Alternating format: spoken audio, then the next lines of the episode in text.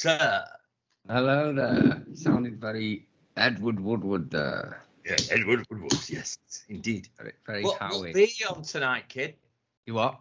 What beer beer are you on? Oh well, I've just opened one, and it's uh, I, I don't know if you've heard of this, Dave. It's an Excelsior, Oh, I have indeed. which yes, is the little. So I'm going to do a bit of a Pepsi challenge tonight. I've got my Galahad, and I've got my Excelsior. So it's Little Oh. Aldi, and I'm going to decide which one I like the best. So I'm just starting off with the Excelsior in my Iron Maiden glass. I think they're both very nice myself. Yeah. But yeah. see if you occur, concur with me. I won't say anything to which one you prefer. We'll pause on that. Do you know what I've got tonight? I went into B&M stores on the way home from a job. I got myself some Carlsberg Export, right? Oh, yeah. But very nice, yeah. But you know what? And there are the pints as well, like really nice big can. But they're these fucking cans that are put together with like glue. Have you had them? Yeah. It's a fucking Yeah, and you always get a bit on your finger, don't you? Honestly, they're like super glued. I mean, this glue is unbelievable. I've mm. got to get a knife to try and prise them. oh, I've done it. I was, you know, what I was about to do was open one and keep all four in my hand, all four cans as I poured it. What a load of shite! Who came up with this idea glue the cans together? What a It's Save plastic, isn't it? So you don't need the plastic unless there is the plastic holder on it. Still a little bit of plastic on the side, Mm. but how how good for the environment is all this fucking glue? Oh, God. that they're talking about. Mm. It just take one idea and fucking bitch it with another. I thought you were going to say you were on Carlsberg Special Brew. No, I've, I've been there before, mate. Have you? Has there ever been an incident where a can of Special Brew has been drunk indoors? Yeah, well, well, I've had a, a, a poker met match at uh, Swallow Street, and um, I was drinking Carlsberg Special Brew that night. And uh, I remember having it when I was younger, and I thought, this isn't. Is this beer? this is some weird potion. weird, isn't it? doesn't Do you know what? taste much. From what I remember, it doesn't taste much like a beer. Uh, I'm pouring my Carlsberg export, and I'm imagining Lee that we're at a festival, a music festival. Oh, yeah. Well, wouldn't we be on Tuborg, watered down Tuborg? or we were- Amstel. Fucking I Amstel. like Amstel. Oh mate, I'm. Oh no, I've Oh, gone right off it. We went to Boardmasters. It was so fucking bland. Probably because it is watered down. I love it when you're abroad because Yeah. Amstel abroad is stronger and it's got a real taste to it. But Mhm. when in England, it's just like I don't know. Yeah, it's probably. And in Wales. festivals, Yeah. Yeah, you were leading into something then, Dave. Uh, I was. Have you been watching Glastonbury, my friend? I did actually see some, yeah, and uh, I've always had mixed feelings of Glastonbury. I think it's a bit sort of smug and a bit up its own arse, and I don't like the way the BBC cover it for some reason. They always show the acts. Well, they, they show some good acts. I mean, there was some decent acts that they showed, but it sort of tends to go down the route like Hootenanny would go down. You know, all these worthy sort of safe acts. Where Worthy, Worthy Farm. they avoid the edgy acts. Not that Yeah, yeah. really Glastonbury has many edgy acts anymore, but I'd say that the highlight Yeah. uh, was uh, Rick Astley with the Blossoms. Yes, Hey. yes. Because I fucking loved every second of that. I think he's a superstar, and he. Do you know what I love about him? He's totally unpretentious. He's almost a little bit Partridge-esque at times. Yeah. He's a good lad. He's funny, and he goes for it when he's singing those Smith songs. he go- And even if he makes a bit of a mistake, he's coming a bit early, one thing or another. And the Blossoms, mate. Honestly, I'm just so made up for them. I think they're great. Great Stockport lads. I've never Great. listened. I've never heard any Blossom songs actually. Have you Well, not? Oh, no, no. mate. You've got to hear Blown Rose because if that's not a tribute to the Smiths, the stately homes of England, how beautiful they stand. Have you, have you heard that? You not No. heard that? No, Oh, Lee, have a listen. They've done some good stuff. Mm. I like them a lot. Ah, That's Charlemagne. Diggy diggy din. Great, great. Sorry. Yeah, they didn't do their own set, did they? Blossoms at Glastonbury. No. I don't think. But I think I think just like an unashamed, an unashamed, joyous homage to a band that we all love. And I think Morrissey and Marr and Co. They should be absolutely delighted because did you see the fans? Did you Yeah. see how joyous that was for the audience there watching him? It was brilliant. It really was, and it just highlighted how amazing the Smiths songs were, and uh, they- totally. they did them all justice. I remember, was it a year or two ago? Rick and the Blossoms did a gig in Manchester. They did, they did, they did a few in the end, didn't they? Yeah, they which a- was doing the Smiths stuff. Yeah. You know, you see it and you think, "What's this? This is a is this for real?" Rick Astley doing the Smiths, yeah. but it sold. I was thought, "Oh, fancy that," but it, it sold out so quick. Yeah, yeah, Uh, he did. Yeah, we tried. You know, it's one of them gigs you would have loved to have been at because it, Oh, it seemed doubt. to be like it would never come round again. But it's great that they, they did it at Glastonbury, and I've watched it plenty of times. I love it. I think the lad's done his done his himself every credit and no harm at all. Because I even watched his own set Yeah, and he was great. He got the crowd going. He went and, and when he does the drums to uh, Highway to Hell as Yeah. well. Good for him. No, It's well, I like I like the fact I've seen a few other videos of him doing covers, and he can play the guitar. So he's doing a Foo Fighters song, and Yeah, that's right. he's got a good musical, um, good spectrum of different It acts is. and stuff. And I wonder though, you know, does he regret he's doing all that shit he did with Stock Aitken and Waterman, excluding, of course, Never Gonna Give You Up, which is uh, an absolute Oh, classic. All that other shit he did with him. I mean, I think he did one out. Was it two albums with him? And then he went out. Went away, didn't he? Left them, and then he came back. He was sort of a bit different, a bit more serious. Wrote his Mhm. own stuff. It was a bit gospely, I think, uh, from what I seem to Yeah. remember. He did this song Yeah. called "Cry for Help," and but then he- completely disappeared, or so it seemed. And uh, last few years, he's had this huge renaissance, hasn't he? I think quite rightly too, because two things. He has got a genuinely good voice. And for two, he's just an unpretentious, nice guy who is genuinely funny. He's a good lad. He's a proper good northern lad.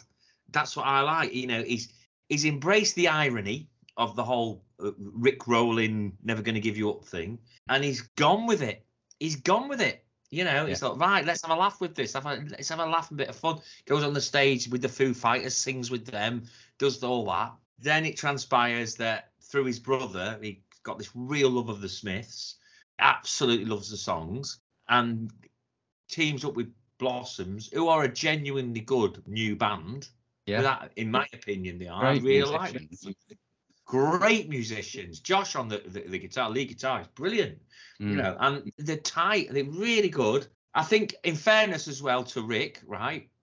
And in fairness to them, I don't think they had any rehearsal time to put that gig together. That's the impression I got. So Mhm. Rick did have a couple of moments where he came in a little bit early and then put, stopped himself and kept, you know what I mean? And he did. He did have. I noticed he did have a uh, a little prompter, a little lyrics prompter to help, but he wasn't using it that much. He was. Uh-huh. He wasn't using it, and I just thought couldn't be better, really. I mean, from from a piece of just sheer unadulterated uh, guilty pleasure entertainment, you couldn't get better than that. And we sat in the living room watching it, my 15 year old and my wife and me, and the three of us just singing every word of every song Yeah. because we know really well. And that's the great thing with the Smiths. My 15 year old lad knows the lyrics as well as I do Mhm. and and my wife does. He's an aficionado because he loves them, and that's that was as good as old old Elton Johnny boy and bloody any any anything else coming I on. didn't. I didn't watch Well- much of the Elton John, to be honest. Uh, I know his voice sounded better than when he was on. He did that, but It was a bit, bit better than that. Yeah. there was It bits where he did sound a bit crap. I was listening to it sort of in the other room. I was doing yeah. something in, in here, and uh, it was on in there.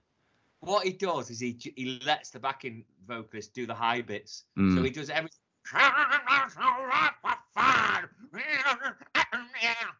I think though it happens to most singers when they get old, don't they? They really do lose it. I mean, have you heard Geddy Lee? Oh, yeah, Geddy's lost Geddy. Lee in the last four to five years. Real Tom Sawyer, streaming it's just so. I was sort of like, oh no, you know, this is just really bad, Geddy. I mean, I felt really bad for him. I love Geddy as well. I really love Geddy Lee, and I, I, I, there's so much Rush that I really, really love. But Geddy's voice is, it's not as it was. Because Geddy's voice was always like right up there. Like Pavement said, have you heard the voice of Geddy Lee? How does Yeah. he sing so high? Does he have the voice of an ordinary guy? Yes, I've met him and he does. His mind is not for rent. He's in an argument.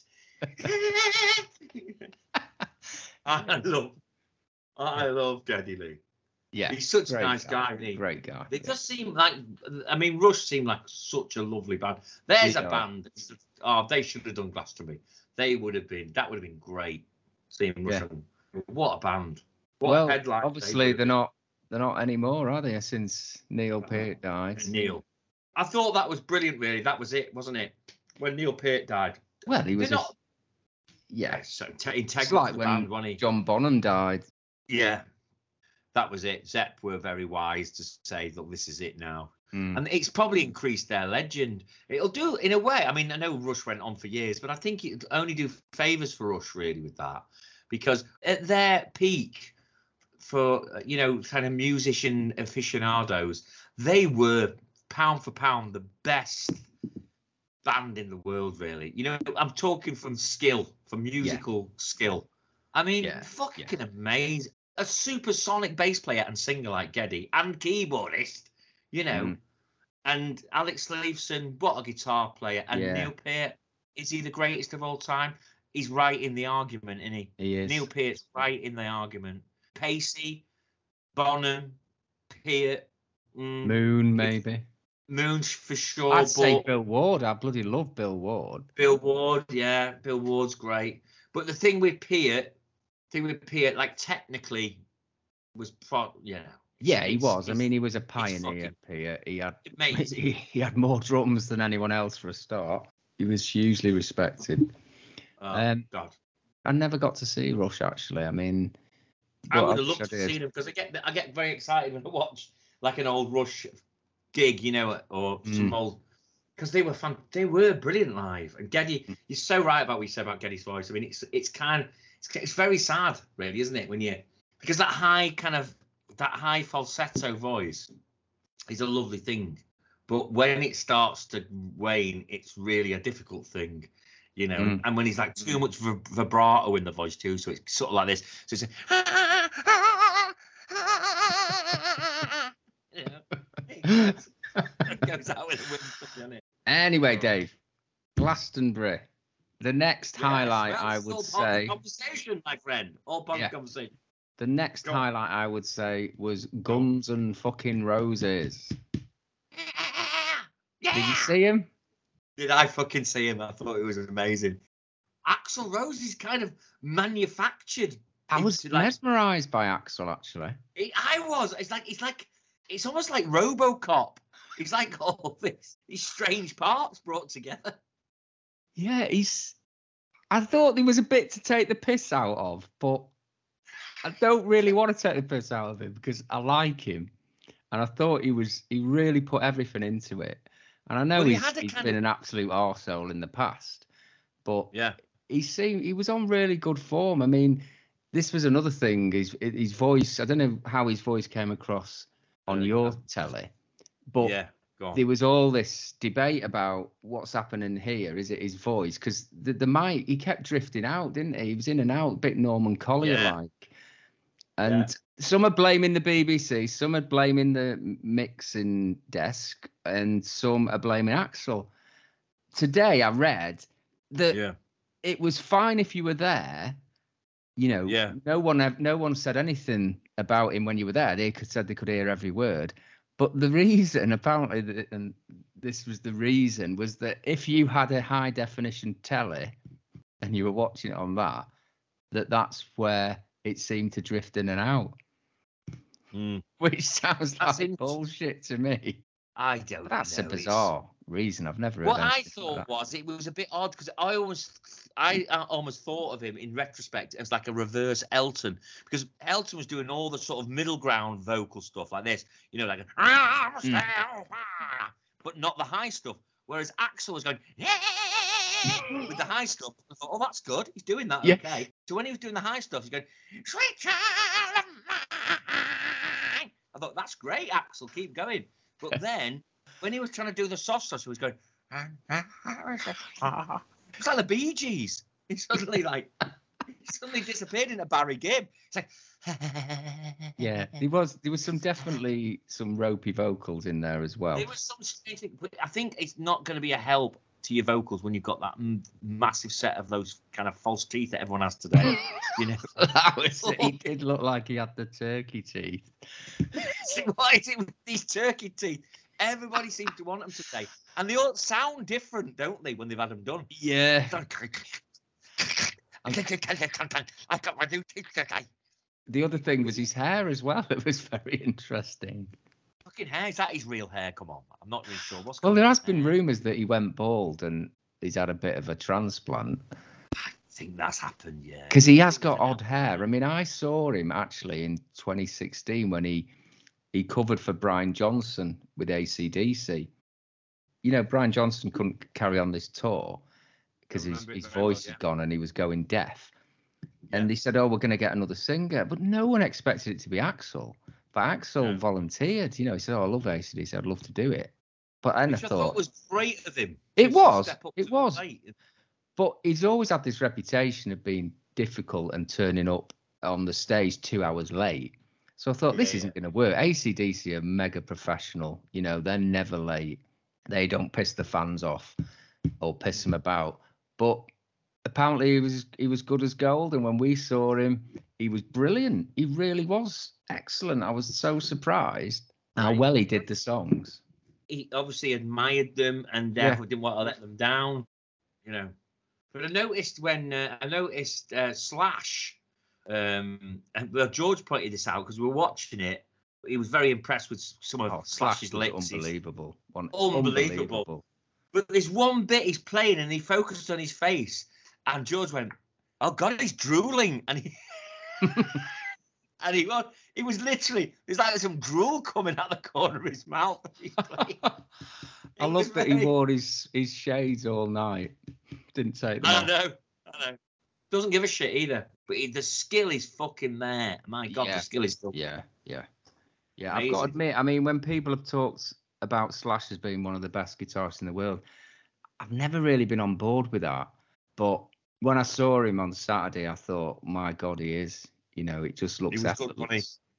No. Um, drummer was brilliant as well. I loved him. Yeah, They sounded amazing musically. yeah, yeah. Better than I was expecting. They Mm. sounded great, and and I think, like you say with Axl, it, I think it was an unfortunate situation with the sound engineering and what the BBC were, how they were relaying it to the viewing public on, on- in uh, on the television. Um, but I think he- he was giving it everything. You know, you could see Yeah, he was loving he it and giving it everything. You Yeah. know, so He fair play. to seemed to genuinely enjoy it, didn't he? and he could get about. He was looking quite fit in a way because he was getting about and he was like with the crowd and everything. Which sadly, I mean, Elton was great with his hands, obviously on the piano. He still still got the dexterity on the piano. Mm. But my God, did you see him come on? I thought, what the fuck is going on here? It it looked like he had a, suppo- a suppository up his arse. Did you see? Oh yeah, Oh my yeah. When he was walking on, I did. Yeah. What's going on there? I thought he was like a man on stilts, like a little man Oh, like, oh in but his gold suit. Talking I thought he was like a marionette, you know, like a Thunderbird puppet walks, and it's kind of really awkward. I thought he must be ancient. He must be like, how old is Elton now? You know, because he's like, he- seventy-five, is he? and that's what I thought. I, got, I actually thought he was older than that, you know, because of the, only because of the way he kind of walked on, really. Because I'm thinking like Macca last year. Macca, well, Macca's he's got fucking, he's got bloody children's blood in him, honey, or something. Macca. I mean, Mm. Jesus Christ, he's still. But his voice was his voice was strained last year. I thought Macca's. It was, it was a great show, but at times, but his it, the way he sings anyway, the range in, in his range, McCartney, it's got to be tough, especially as he's getting older, because he Mhm. does kind of have that almost bit of a whine and a rasp in his voice all the time with his songs. yeah. But it was, I it was a good show though, to be fair, and you know, uh, uh, for an eighty-year-old man to be doing that as well as that, I mean, it's bloody impressive. But Elton did look, you know, it's like he couldn't straighten his legs as he walked. no, of course. I'm sure that's been made that's- into a TikTok or something. I can do. It's a shame this isn't a visual podcast. Yeah, there is a Put that over it. Well, I can, I can probably I can do quite a good impression of his walk, which Mm. is like so. Listeners, if you sort of stand up and you walk around the room like with your legs bent, but you with Mm. your back straight, trying to look sort of tall, which is impossible, and then walk with your legs bent like this slowly. I'm doing it now. Look, I know I should laugh, but Yeah, like you're at, like you're at a benefit assessment yeah. trying to get a motability car. It's a bit like, uh, you know, guys just try to lift a box, you know what I mean, badly, and his, his back goes. Bit like me when I had my really bad sciatica. Oh yeah. Charlton Heston, do you remember Charlton Heston? He used to walk, and he Oh, used to do it with like really knock knees.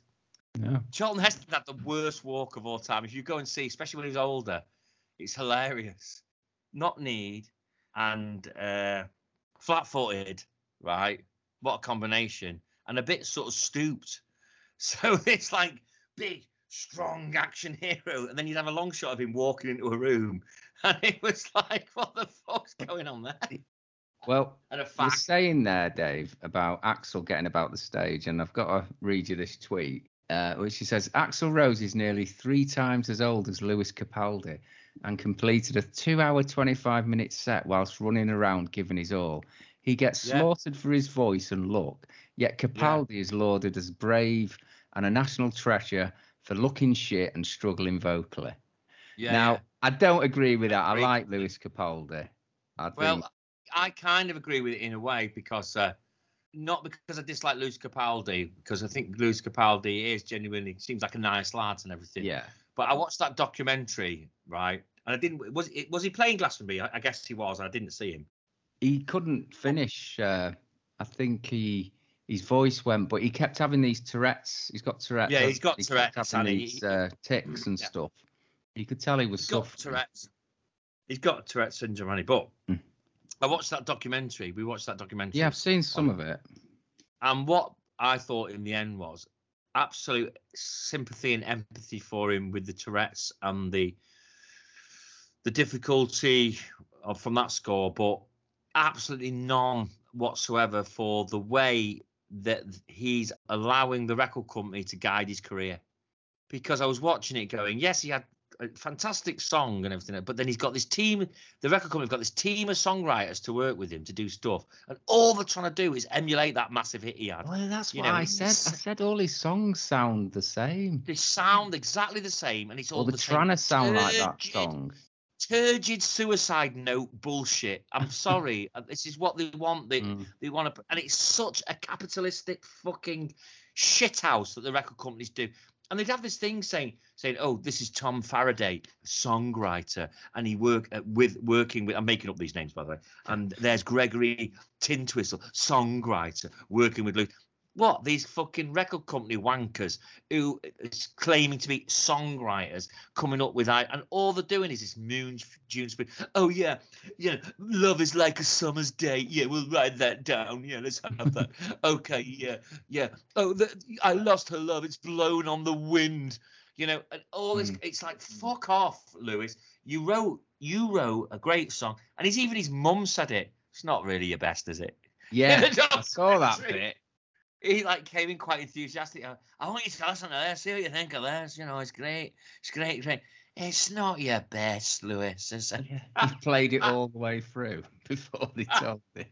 But didn't you think that so contrived? I said to Jag, we were watching it, I said, you should just turn to the wall and say, fuck off. Fuck off, record company. Fuck off the lot of you. I don't give a hmm. shit about trying to have a number one. I just want to do my stuff. See, the great thing is, you look at the career of someone like Van Morrison, you can, you know, there's a great, great example. Van just went, he had this massive success with them, right? Them were huge, blah, blah, blah. And then he just went, ah, fuck off. I'm going to do my own thing now. Like Mm. that. And then he just did it and he just did whatever the fuck he wanted to. And it- out of it came like Astral Weeks, one of the most, you know, classic albums of all time. And then he just does his own stuff. He just does it. And you either love it or hate. I happen to love it. It's maybe not everyone's cup of tea, but he Mhm. just does his thing. And it's eclectic and kind of odd sometimes and quirky. And that's what you want from a fucking artist. Yeah. But these are, I don't fucking get it. I just don't get it. You know, really to be trying to emulate the same thing over and over. And also, it's not healthy, is it? The kind of sentiment in that song, you don't want to be, have an album full of that. You are going to end up killing somebody because it's all just misery. You know, Yeah. it's just, it's a, it is a long suicide note, isn't it? Mm, You know, it's like, yeah, that's Yeah. where you need, you know, that's why the look at look at the people who've lasted the test of time because they have some joy in their fucking music as well. And this is this is the thing that's wrong about a lot of modern day. Well, would you say artists. Morrissey has a lot of joy in his music? Yeah, because here's the thing, right? The great thing with Morrissey is, and the great joy in that is that that maybe lyrically some of the lyrics aren't kind of joyous, and maybe some of the lyrics are sad, but some of the lyrics are also funny and ironic. Yes. you know and ultimately most of the music is upbeat that's the fantastic juxtaposition of the smiths hmm the fantastic juxtaposition of the smiths is music is tinkly and upbeat lyrics downbeat there's Mm. nothing wrong with that that's great No. that's a clever ploy but when you think of a song like girlfriend in a coma it's Oh yeah, very is hilarious. That. some girls are bigger than others. Some girls' Yeah. mothers are bigger than other girls' mothers, you know. Even something like Cemetery Gates, I think it's a joyous song. In fact, it's my absolute favourite Smith song. So you've got an opening line that goes, A dreaded summer day, and I'll meet you at the cemetery gates. Keats and Yeats are on your side. You're getting Yeah. drawn in straight away to that. And melodically, everything about that song is perfect to me. One of the most perfect records ever made, and you know, uh, recordings ever. They're unique, though, aren't they? They are truly. Out of all the people we've been talking about tonight, I think maybe the Smiths are the most unique little band. I know that Morrissey would tear me to shreds and poo-poo it and say I'm talking shit and we weren't even that good and all that. But No, I I, just say I was I was good. The rest were a bit. yeah, that's what I'd be saying. But apparently, We could have been good if they were all like me. apparently apparently this is this is from the oracle my son who seems to know all about morrissey these days he was telling me that he's very critical of the smith stuff very critical he says there's only a few he- says things like william and the boy with the thorn in his, in his side are like his favorite songs and he really thinks a lot of them doesn't tend but to he's do quite many critical. Smith songs, if at all, now, does he? No he doesn't do any Mm, he does his own stuff doesn't he and he's got some really good solo stuff there's no doubt about that yeah, yeah. It's a shame, isn't it? You shouldn't like. And another thing there, I was looking, you know, I was watching Johnny Marr play with the Pretenders, and then Dave Grohl came on to play drums as well. And I thought that was great. That was lovely, and you know, and I, I was really impressed with the Pretenders. They sounded really good, and I've never been a massive fan, but thought Chrissie Hynde was really good. Obviously, Johnny Marr's a genius, but I thought God, wouldn't that have been fantastic if just at the end, say the last two songs, Johnny Marr had come on with the Blossoms and Rick Astley. You know, wouldn't that have been Yeah. just because he was obviously there? You know, It was probably he about was there. 10 miles from the stage where the Blossoms were, wasn't it? Yeah. It. I've never been to Glastonbury, have you? I've not. I've not. I think it'd probably be quite good to go once. Well, And- Dave, uh, I think it's time for me to get out the Galahad. I've had the Excelsior. Right. What do, can I Um, just ask you before you go any further? Give me a quick synopsis on the feeling, on the taste buds of the Excel Excelsior. Is that right? Yeah. Yes. It was, uh, I don't know, I sort of, it went down and I wasn't that conscious of it, if I'm honest. I probably should have focused a bit more on it. Okay. So, Uh, but I enjoyed it. It was nice. Okay. It was uh, pleasant. so, what I want after your first sip of Galahad, the feeling of comparison. You know, is it? Yeah. Well, have you seen the cans, Dave? The comparison of the cans is uncanny. you know, I mean, I know Aldi rip off everybody else, but I did not know Lidl ripped off Aldi. Or maybe it's the other way around. They are fucking identical, aren't they? They've even copied each other because they're both names from from King Arthur and the Round Table, aren't they? Well, that's it. And That's it, Dave. Well, I was thinking, is Excelsior a King Arthur thing? But No, it's Excalibur, isn't it? It's Excalibur. Because Galahad was a knight and Excalibur was the sword. Yeah, that, that reminds me, we were going to do uh, prog rock bands based on King Arthur. oh, yes. But there is a band called Galahad. Do you know what I think? Is that I think that one year Glastonbury should, you know, and I think Michael Eavis would love this, is Mm. it should just be Glastonbury prog, and all the invite on is the existing like prog bands in the world come on Yeah. and play. Maybe a couple of modern ones. You know, we'll give a little, maybe give a little, give a little, little Dream mention. Theatre. Yeah, exactly. Or maybe even like poppy ones like Muse or something, you know, Mm. for the kids. But it's got to be prog esque. Well, it know. did start off. It did have plenty of. Uh, I remember Pink Floyd were due to play Glastonbury, but they couldn't get access to the stage, or there was some bizarre Spinal it's- Tap esque story. It's really interesting. I was just because I knew we were going to talk about Glastonbury tonight. I was looking at the history of it, Mm. and uh, it's really, really interesting that when when they did the first one, I think I'm right in saying that the the headline act was going to be the Kinks originally, and oh, I'm going to kick myself now. I can't remember who else. Did but they T-Rex- fell through. They f- fell through, and then it was T Rex. That was the headline act. Yeah. And then the following year, in 1971, it was they were they called it Glastonbury Fair. It wasn't called Glastonbury the first time round.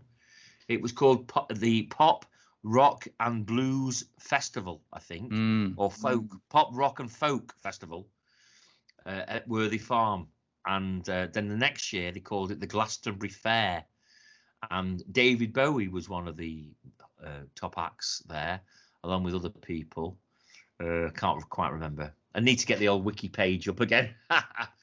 and then they had Yeah. a break, didn't they? I think they had a break till about 1979, Uh-huh. and it went very sort of trippy hippie, you know. And well, I think Hawkwind were on. Yeah, Hawkwind would would have been- a few times. I mean, that Yeah, I had an idea that Glastonbury was a bit of a rock festival, but it hasn't really been that, has it? It's been no, it's been very eclectic over the years.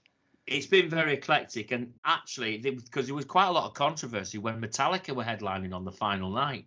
Do you remember? That was ridiculous. That shows how safe it became. yeah, I mean, I agree. Metallica are a pretty safe band anyway. yeah, yeah.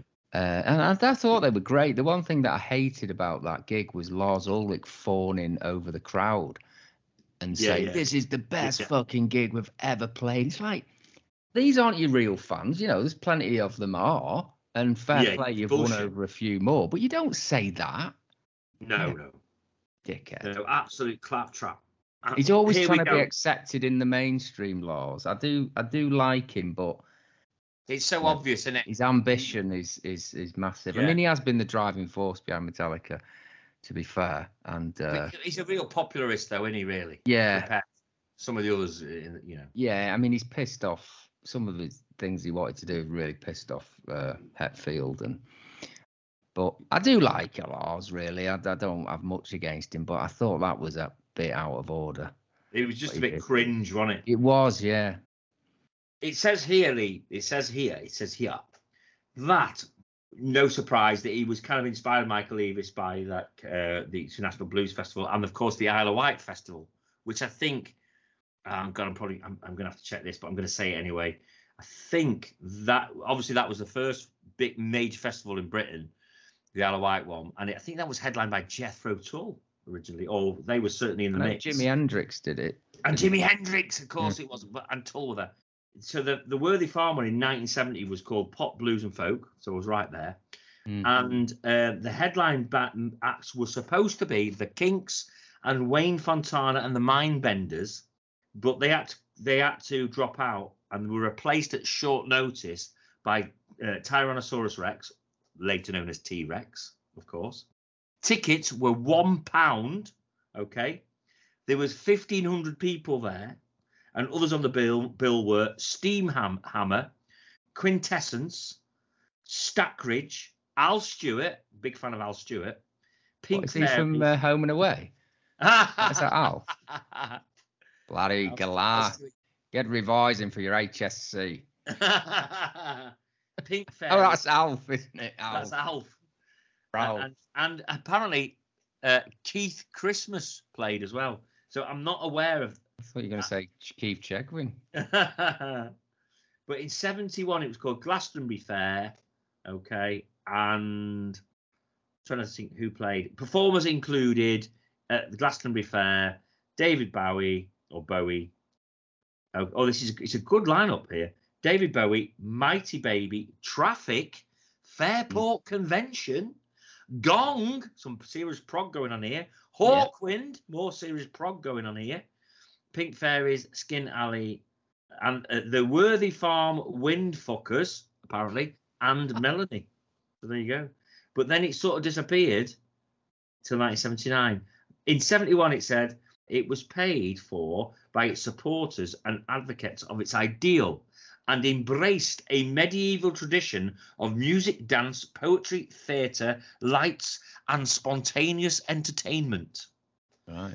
The 1971 festival, listen to this, was filmed by Nicolas Roeg and David Puttnam. Wow. And Eavis and Kerr's Glastonbury Fair was changed to Glastonbury Fayre with a Y because initially it was with an I. And a triple album of the same name was released. No connection with the film. So that was quite a big thing. And then but then it seemed to take a sabbatical to 1979 when a convoy a convoy of vehicles from Stonehenge was directed by police to Worthy Farm. So there you go. Wow. And then it was the 80s really when things took off. And this is interesting. This is I'm just going to read this bit.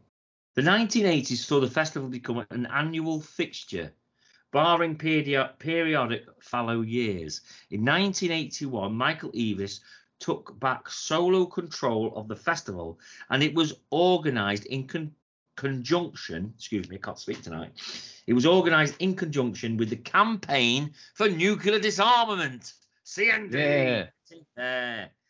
That year, a new pyramid stage was constructed from telegraph poles and metal sheeting. Okay. Repurposed from materials of the Ministry of Defence. So it was kind of rebellious. Get Yeah. fucking Ministry of Defence materials and stick them up, make the pyramid stage. Fantastic. A permanent structure which doubled as a hay barn and a cowshed during the winter. Fantastic. So it, that's when it really kind of kicked off in the 80s. But I think it says here that a pyramid stage was initially built in 71. That's the first time, as early as 71, that the pyramid stage, they made a sort of makeshift one. Yes, it says it here. It says the 1971 festival featured the first incarnation of the pyramid stage, conceived by Bill Harkin. The stage was a one tenth replica of the Great Pyramid of Giza, built from scaffolding and metal sheeting and positioned over a blind spring, a term used to describe a hypothetical underground body of water in the pseudo-scientific practice of dowsing. So there you go. So Right. in the early Hey, days, I need to get my Galahad. oh, get it, get it, Mm. get it. Sorry, I've been dribbling on about fucking that. Are you still there? You, you run off to get it.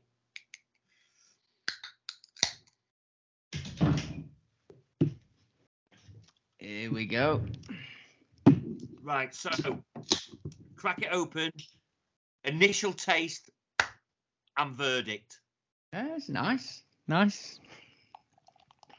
I'm blown away, but I've had it a few times. Just So pouring if it now. If you were to, if you were to go, mm, I'd Mm. probably say I prefer the Galahad actually than the XL. you know what, you know what, buddy boy, that's Mm. exactly what I think.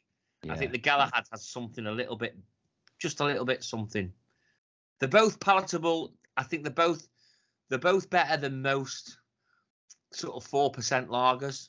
I'll be honest. I think they are. I think they're really, you know, they've got a bit more flavour about them than a lot of four percent lagers. But the Galahad just has the edge. Yeah. Yeah. Did uh, I wanted to go back to Axl for a bit? Did you see some of the uh, tweets about him? Which some were quite funny. There's a lot, lot of people saying he looked like Ian Beale. I and, did. uh, Eddie Izzard. The one person he does look like, if you actually just isolate his face, is uh, Benny Hill. oh, that's amazing. Let's have a look. If you just write Axl Benny Hill, Oh yes. see like them side by side. Oh, I've got to do this. Axl Benny Hill. This is brilliant. Oh, it's come up straight away.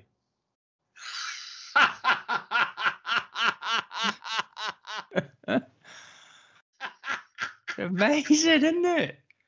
hey, brilliant. come on with that one. That's amazing. That's that one with him with the big, with the big floppy ginger hair. Oh, that's amazing. There's a real look there. That's hmm. fantastic. There's so many images. I know. State of him. I think there's some. I think there was a rumor that there was some awful picture of Axl, which I think I'm looking at now, that he tried to get removed from the internet. It's the one where he's he's got this big red bandana on. I'm looking at it now. The you girl's seen it? It's fucking hilarious. It says it just says here, Axl Rose is looking rough. It Right? looks like he's sort of got a fez on. If you just It's if you just if you just block arm out the top part young- of his head. He's got his arm around this young nubile woman. Is that the picture you mean? No, the one I'm looking at is he's looking. His hair's all over the shop, but he's got a bit of a goatee, and he's looking. he's looking like he's having a shit, a tough shit. And, uh, I'll try and send it you on the messenger, My Dave. God, this- But can you get the messenger? Oh yeah, I, I'll Let- I'll have a let, look. let Right, me yeah, send it send you it now. to Messenger and have a look. There's some hilarious pictures on here though, Lee. Fuck Mm. me, it's hilarious. I've sent it. Just have a. Let's have a deck of this. Come on, open up. Being a twat, why aren't you opening? Here we are. The poke. Yes, I agree to all your bullshit. So that's in there. yes, I was, yeah, I was. you know, he reminds me of. Who? it's, it's like a cross between Benny Hill and what's he called? You know, um, oh for fuck's sake, I can't remember his name now. Um, oh God, Lee, what's his name? That twat who, Bo' Selecta. Oh yeah, Leigh Francis. Yes, Lee that's Francis. right. Yeah. yeah, Keith Lemon. Keith Lemon, yeah. That's so funny. Yeah, he tried to get these images removed, but uh, as soon as people find out, this is the sad thing though. I mean, look at that beautiful young man with the cheekbones and everything, you know, hair. And some people are sort of get away with it, you know, like you know, someone like Jagger, because he because he's always been like a craggy faced fucking freak and skinny. he gets away with it, doesn't he? Because he's skinny Mm. and he's a bit and Keith sort of looks better. Keith Richards kind of looked better as he got older. Um, but Axl, he's, it's just like he's kind of like a little tub of lard, isn't he? In some ways, he's in that picture, yeah. but he's kind of done well, hasn't he? Because he's lost a bit of weight. Yeah, and he has definitely yeah, got put in an effort there. I mean, I'm not going to knock. the- He's putting an effort, the lad. Do you know what Axl Rose is an anagram of, Dave? No, go on. I should know. Let's Oral sex. oral sex. Oh yes. I've never even. Do you know? I'm so naive. I probably thought that was. I never even thought is that his real name or not. And of course, it's ridiculous that it would be his real name. No, his real name is uh, I think he was his dad was was it Bill Rose and he was called Bill Rose. But his dad Oh, sorry, his, mate. his dad I think molested him when he was Oh, about no. 2 and then fucked off and then was murdered. And his stepdad was Summit Bailey. So he was known as Bill Bailey. Oh, really? Yeah, he was, that's that's what his sort of name was, and he never You're knew this. kidding. That's He never mad. knew this was his stepdad. Right. This guy, this uh, Bailey guy, beat the shit out of him as well. So he had an absolutely appalling childhood. Poor guy. And uh, then he found out he wasn't his real dad. You know, that fucked him up. And I think he then, you know, his, his full name is W. Axl Rose. So I think he kept the W for William. And I don't know where Axl came from, to be honest. Maybe he, it was just the Axl Rose was an anagram of oral sex. We thought he'd use that. I mean, uh, some of this is really sad, and cruel. Oh, it's I- I'm hearing that back. It's weird.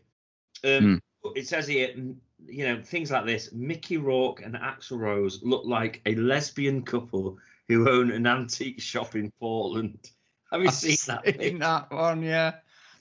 And this one, I just couldn't help. I mean, I'm sorry, it's so mean. But it cracked me up. Is that picture? A picture of him as the old from the old lady in Goonies. Have you yeah, well, his seen it? hair. He did have that haircut. He did have that sort of middle-aged woman's haircut when I saw him. No, It's very seen- odd. Axl Rose looks like Mama Fratelli. Have you seen that picture? Yeah, I love that. A look for that. It's so funny, mate. Sorry. Mama Fratelli. Mama was- Fratelli from the Goonies. Have a look. Or whatever it from. Throw Mama from the train or whatever. Have a look. I can. I know what she looks like. Yeah. Have a look at the Yeah, yeah, yeah. together. it's amazing. It's Oh. fucking amazing. Apparently Axl's uh, become a bit of a. He's become a bit of a political tweeter, hasn't he? Just he was really sort of active during the Trump years, slagging that regime off. Yeah, Good for Axl. I mean, I've got nothing against the guy. I mean, because I love their songs and everything. You know, I love. Yeah. Uh, you know, I, I love a big rock band anyway. Yeah, it reminded me of how good they were and how big they were in the day, and they were like a really dangerous band at the time. yeah, They- exactly. They, became yeah. huge. I did have the chance to see him actually, but I didn't bother. I got I went to the they were playing City's Old Ground Maine Road, and uh, I think this was '92. But I was just thinking I can't be asked, you know, and I think the touts were asking too much at the time, and uh, it, and he did end up coming on like four hours late or something like that. But what he says about that, because he has always had this reputation of coming on dead late, Mm. it just sounds like he's a bit of a diva and he's a bit spoiled. But what he says is that he can't perform unless he's in the right frame of mind. So he has to. I don't know if he has some anxiety or something, but he Yeah. has to get himself worked up enough Yeah. Gee himself up to do it. Yeah, before he can actually do it. yeah. But there was one gig Guns N' Roses played in Manchester, not so was it about ten years ago? He'd come on like two hours late, and you know what it's like trying to get back from Manchester midweek. There's nothing running. You know, no trains, no trams, no buses, and people were stranded. God, I bet. Anyway, uh, was there anybody else that stood out for you in Glastonbury, Dave? Yeah, I really liked watching Cat Stevens because I'm a I am a big Cat Stevens fan. I love Cat Stevens. Yeah, I saw a bit of that. Yeah. And I thought I found the end of it quite moving, really. yeah, when when he did that Boys Own song. yeah. Well, no, no, that's I know. The, the bastardization of a great song by a bunch of like Irish ne'er do wells. Fuck off. You know, one of the greatest songs ever written. With oh, it great- really is. I mean, it came home to me how great that song was. When he- Ah, the poignancy of that song Mm. is incredible. I mean, it's so, it's a perfect, perfectly written song. And he did Wild World before for it, you know. And you know, the guy, oh, I forgot that was one of his. and you, Maxi Priest covered that. so many people forget the songs that that Cat did. You know, Mm. like First Cut is the deepest. I mean, come on, it's one of the greatest pop songs ever written. yeah. He wrote that, and he, Yeah. oh, the, guy's fantastic.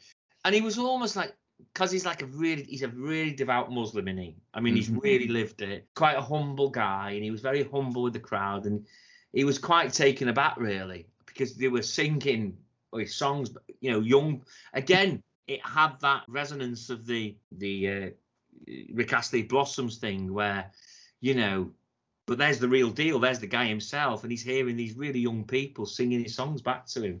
Mm. Okay, because they've known it through perhaps other mediums, but his songs are fantastic. And hearing him do it, and he did a lovely version of "Here Comes the Sun" too, which Mhm. is one of my absolute favourite songs of all time. You know, great Beatles song, beautiful George Harrison song. So yeah, that was that was great. But I'm such an old fart, aren't I? I'm just all I'm doing is Mm. praising the old stuff, really. Oh, was there anybody else that? I didn't really. Beyond that, I didn't really watch loads of it, to be honest. Um, I, oh, well, I, here you go. I did watch pretty much all the Arctic Monkeys gig, Oh yeah, yeah. and I liked loads of it. I found like Alex Turner's voice in the end grating, to be honest. But I kind of fa- thought some of the more introspective stuff reminded me a bit of Jethro Tull. I know that's kind of weird, Mm. but it's something about his songwriting and the way he sings, especially now because his voice has changed. He's really changed his voice, hasn't he?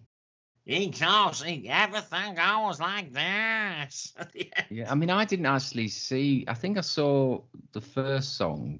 Was it one of the new ones from the car? Uh, yes, I think so. and yeah. I like that. I mean, Yeah. I do find it a bit odd the way they've gone, but I respect, I respect uh, any band for doing what they want and not just doing the same thing. But I did listen to that album, and I, I was a bit disappointed, really, because I mean, I need to give it a proper listen because apparently it's really good. But it's it's a bit of a weird, easy listening lounge music. Yeah, he does. Yeah, well, he would because I, I was using the word crooner, but yeah, apparently he really hates at that. I don't want anyone to call him a crooner, but he has this kind of ironic thing going on, doesn't he? There's the Mm. irony, so it's kind of like he has this kind of like um, milk tray man look, you know, from the 1970s, you know, where the, Mhm. the sort of leather jacket, the the or the tuxedo and the white bit shirt. like Life on Mars. They look like. Yeah, absolutely, like Life yeah. on Mars. But you know, when when they were hitting it, it was brilliant. They Mm. are kind of brilliant. But George, again, George, he's really into Arctic Monkeys. Kept saying, "Why doesn't he sing it like he used to sing them? Why is he doing this this affected way of singing when he, you know, he used to sing with that kind of Sheffield accent, didn't he? Yeah, Really, you yeah. know." He's a great songwriter, though, isn't he? I mean, he's a Yeah, really, it is. Yeah. he's got some really interesting songs, and um, Well, I Daisy thought- and Michelle went to see him a few weeks Did ago. they? Played Old Trafford. Yeah, did they enjoy it? they loved it. Yeah. Yeah, yeah. I mean, We've br- seen him before. Me and Michelle saw him at Old Trafford in about 2007. What did you think? I thought they were Yeah, brilliant. I mean, that was when they were doing, you know, obviously their early stuff. Was So that the- the cricket ground or- 16 Yeah, the cricket ground. Yeah, because Jackie and I years ago we saw Radiohead there, and they were they were brilliant, but it was so kind of we were so kind of distant from it, Yeah. from the sort of action were watching it, and they were so tight, and they played like most of, if not all of the Bends and all of the bloody uh, OK Computer albums, uh, but it was almost like kind of listening to the albums. Dude, that's how tight they were. How good Yeah. and it's so it was a kind of not a somber gig, but I don't know. uh, I don't. I don't like to use the word flat, but um, so we've been playing a lot of Radiohead in the house too because we've been playing like in rainbows and do some of their later stuff, which is quite impressive. They've gone, you know, gone in a different. What would you direction. recommend there, Dave? Because I mean, I would like to like more recent Radiohead, but I don't think from the bits I've heard, I'm, I'm that impressed. To be honest, I think the last album I got was Kid A, which was bloody yonks ago. It's like it's a band who have got to a certain, obviously got to a huge level of success, and then they're just thinking, right, we're just going to be experimental, really. So they're being experimental and being experimental with sound, which is quite interesting. So like, there's like loads of percussion, like really in the foreground, which is Mm. kind of interesting. And then you, when you've heard it like two or three times, you go, oh, hang on a minute, this is kind of, this is kind of, I'm, I'm getting this now. You know what I mean? Mhm. Yeah. the thing is though it's only when you get to that level you got you've got the luxury to do that haven't you Yeah. because there's certain songs on in rainbow excuse me you're not going to listen to it. You know you're not going to take the time out to listen to it two or three times. But because it's radiohead they're backing the fact that their fans will listen to it two or three times and then get it. Do you know what i mean? Yeah. Yeah. and that's the kind of but there is some really nicely harmonic things done there you know vocally. I mean thom yorke is vocally very dexterous and he? And jonny greenwood's congenius and they're such a tight band Pathetic shark, Jonny Greenwood. yeah yeah. I don't know compared him to that, but I thought that was brilliant. He is great though, isn't he? He does loads of musical scores, doesn't he, Jonny Greenwood? It's amazing i mean Mm. uh, have you seen phantom Film scores. thread The what? the film phantom thread No. the Paul Thomas Anderson film. I think it might have been the film Paul Thomas Anderson did straight after There Will Be Blood. And it's so different. Again, he's got his muse, Daniel Day Lewis, playing the lead in it. And it's about um, a dress designer in London. He couldn't be more different from Daniel Plainview. But it's kind of similar because he's he is again this headstrong, completely single-minded, driven, strange character, right? And um, the music to that though is so different from There Will Be Blood because Jonny Greenwood does this like really minimalist score to There Will Be Blood, doesn't he? Oh, does he you know, do that one? Yeah, yeah, he does. that, And yeah. it's this kind of pounding, uh, ethereal music all the way kind of through it, almost like it kind of is reminiscent of the of the um the pumping of the wells, the oil wells, the music to Mhm. it in a way, that industrial. You know. But in Phantom Thread, it's light and classical. So I just thought to myself when I heard Phantom Thread, I thought, yeah, he's a clever lad. This lad, you know, he's a really, he is a really clever musician. You know, and I mean, Tom Tom, Thom Yorke's a fucking genius too, isn't he? And talking of like Glastonbury shows, I think I'm right in saying their show was incredible, wasn't it? Oh yeah, yeah, I saw that. I was blown away by that. As was Blur's, you know, Blur have been brilliant when they've played there too, you know. Mm. Well, the other highlight for me at Glastonbury was uh, War on Drugs. Did you see them? Ah, did I? s- That were on. Sunday before Elton, I think. Not on the same Ah. stage, but on the telly. No, I'm thinking of something else. It's not like an all-girl band, is it?